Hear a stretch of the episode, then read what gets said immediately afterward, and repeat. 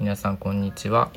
モーリーの役に立たないキャリアの話です、えー、この番組は文字通り、えー、役に立たない、えー、話。えキャリアについての役に立たない話を、えキャリアコンサルタントそして企業の人事をしている、え私モーリーが、えつらつらとお話しさせていただく、えものとなっております。はい、え皆さんお久しぶりでございます。ちょっと,、えーと、間が空いてしまいました。ちょっと言い訳をさせてもらいますとちょっと首を痛めていてですねめちゃめちゃ首が痛くてあのそれでちょっとなかなかね収録ができなかったということで別にあの首が痛くても口は動くのであのこれは完全に言い訳なんですけどあの簡単に言うと、えー、時が空いてしまったということでございます。すいません。ということで、えー、今日はね何をお話ししようかなというところなんですけどあのまあ、コスパとかタイパとか言うじゃないですかコストパフォーマンス、えー、タイムパフォーマンスみたいなね、えー、キャリアにおいてのコスパタイパみたいなのって何なんだろうみたいなところをちょっとお話ししたいなと思うんですね。結構ねあのまあそれこそ SNS とか見てるとあのコスパがいいキャリアみたいな話ってありがちだしこういわゆるバズりがちみたいなとこあるんですよ。でなんかこう例えばこういう風な形でこういう学校に行ってこういう形で就職して、えー、例えばこういうところに家持ってみたいなのが一番 コスパいいみたいなね、えー、話だったりとかまあ例えばキャリアまあ就活とかで言ってもいいですかねあの例えばタイパみたいな話で言ってもなんかあのワンデーインターンシップとかね、えー、行くのはタイパが悪いみたいな早期選考直結型のインターンシップ行った方がいいみたいなね、えー、こういう話になりがちなんですね。えー、でここであの思うのがあのまあ気持ちわかるんですよ。なんか効率的にキャリアを進めたいとかね、まあ、就活においてもあの、まあ、合理的に進んで最良の結果を得たいみたいなこれはまあ人の差がというか、えー、いうところでそれは無駄があるより無駄がない方がいいじゃんっていうふうになりがちだなというふうに思うんですね。なんですけどあのわざわざあの役に立たないキャリアの話っていうのをあの名前にしてこういうふうに喋ってるぐらいなので僕はここのあのパの部分に息を唱えたいんですね。コスパタイパのパの部分に。そもそもキャリアのパってなんやねんって話なんですよ。パの部分ってあのあらかじめ見えてますかねっていうところなんですよね。であらかじめ見えやすいパを選ぶとそれこそ例えば名前のある企業にとか肩書きがとかまあそれこそ年収がとか、まあ、いわゆるステータス性がとかね異性にモテるかみたいな話にもなったりしますけどこういう分かりやすいパでしか判断できなくなっちゃうんですよね。でもキャリアってそんなもんじゃなかったりするじゃないですか。で一見こうそれこそコスパタイパが悪い回り道をしているようなものであっても振り返るとすごく、えー、大事なことだったなとか思うことってめちゃめちゃあると思うんですよね。ということは見えてないパを得られてるわけですよね。こういうことってキャリアにおいてめちゃめちゃ多いのであんまりねコスパタイパっていうのを目指しているとかえって回り道になることって結構あるなというふうに、え感じたりもします。あの私少し前からあの東京大学のホームカミングデーという OBOG がねあの学校に戻ってくるようなイベントがあって、えー、そこでですねキャリアのセミナーをやってたりするんです。えー、その時にあの大学の OBOG の方に協力してもらってねキャリアの対談みたいなのをしてもらって、えー、それをまあ参加者の方に見てもらいつつ自分のキャリアを振り返ってもらいつつみたいなね、え、そういうセミナーというかイベントというかをやってたりするんですワークショップっていうんですかね。であのその時にね思うのが結構あの世間的に言うと輝かしいキャリアみたいに思われる方にご登壇いただいたりするんですよ。みんながしてるような会社に入ってなんか立派な肩書きがあってみたいなねでもそういう方でもねそんなにねなんか例えば逆算してこういう結果が得たいからこういう風なキャリアを歩んでみたいな風にあの考えて直線的にキャリアを歩んでる人っていないですね一人もいないと言ってもいいぐらいいないです意外とねあのどうなるか分かんなかったけどご縁だと思っていいやって飛び込んでとかその時はあんまり深く考えてなかったんですけどなんとなくぼやっと、えー、こういうことやったんですけど振り返ってみると意外と今までやってたこととつながっててみたいな話になったりとかすることねめちゃめちゃ多いんですよ。だからあんまり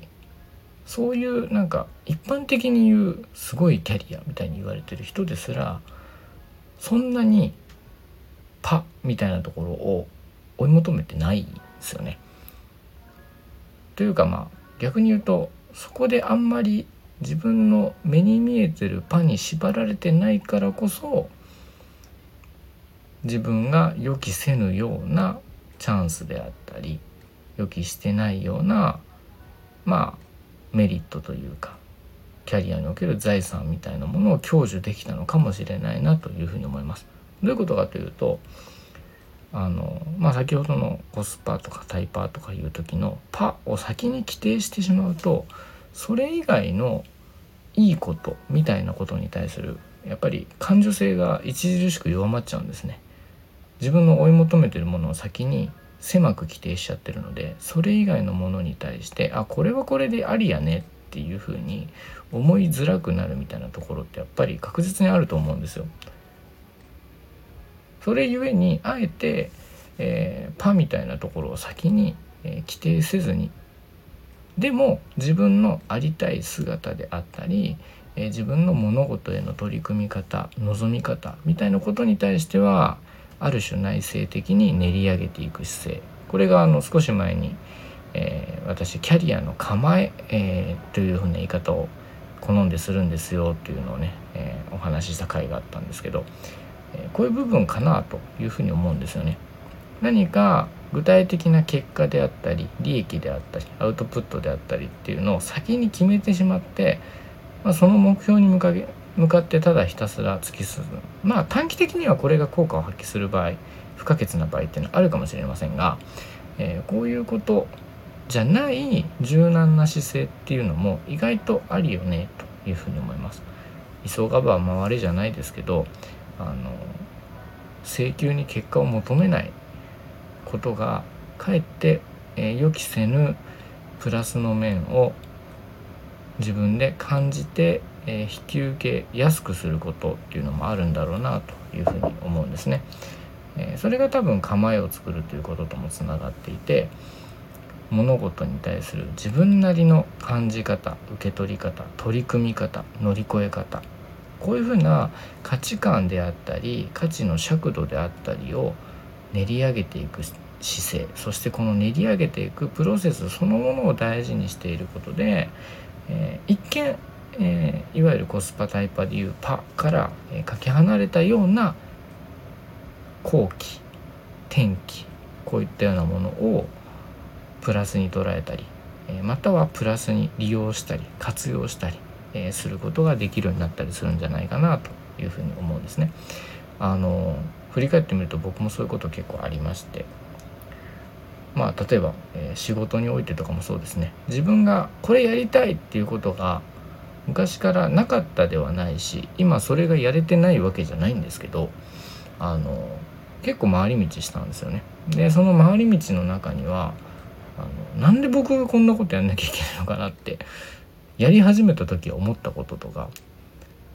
まあぶっちゃけこれ雑用じゃんみたいなね、えー、思ったことってあったんですよ。でそれになんかこう時間を費やしてるって恐ろしくコスパタイパが悪いことなようにその時は感じていたんです。でもやってるうちにまあそれをやってるからこそ、得られる価値みたいなのが、えー、自分の中でだんだんこう気づかされてきたみたいなのもあるし今振り返って私がまあいろんなところでやらせていただいてる立場役割みたいなものを考えた時に最短で今の立場役割に来ようと思ったらもしかしたら5年ぐらい早く来れてたかもしれないけどそうしてたら今の深みであったりとか、えー、今の幅みたいなものって多分得られてないなと思うんですよ。まあ、さも今僕自分に深みとか幅があるかのような言い方しましたけどまあそんな生きって言えるほどではないんですけどね。なのでそういう意味では結構その綺麗事じゃなくまっすぐ行ってないからこその価値みたいなところがあったりとか最短距離で行くとか最速クリアを目指すゲームではないんだなって思うんですねキャリア自体に。キャリアを最短最速クリアを目指すものだと思ってやっていると思いのほかパが得られないんだよっていうことって確実にあるというふうに思うのであのまあ回り道もその回り道の景色を楽しむ感覚でと言いますか、いうふうに思っていた方がいいのかもなというふうに思います。あの間違いなくあの無駄と思えることってまあ本当に無駄なことってないことはないと思いますけどあのそれこそ例えばよく言われるようなあのやりがい搾取みたいなところでも生活も危ぶまれる状況であるとかねそういうのであれば、えー、今みたいな私がお話ししていたようなことはきれい事になるかもしれませんが一般的なあの職業上のキャリアであったりとかっていうことにおいてで考えるとあのまあ足踏みだと思ってることが意外とそうでもないとかあの先ほど言ってたような構えを育てるって過程においては意外と不可欠だったりとか、えー、することってかなりあると思いますのでなんかそういう観点で、えー、自分のキャリアを見返してみるもしくは今自分が取り組んでいるものを考えてみる。こういうの意外と大事かなというふうに思いますね。これは社会人にとってもそうですし例えば就活生の方、えー、なんかもそうですね。あの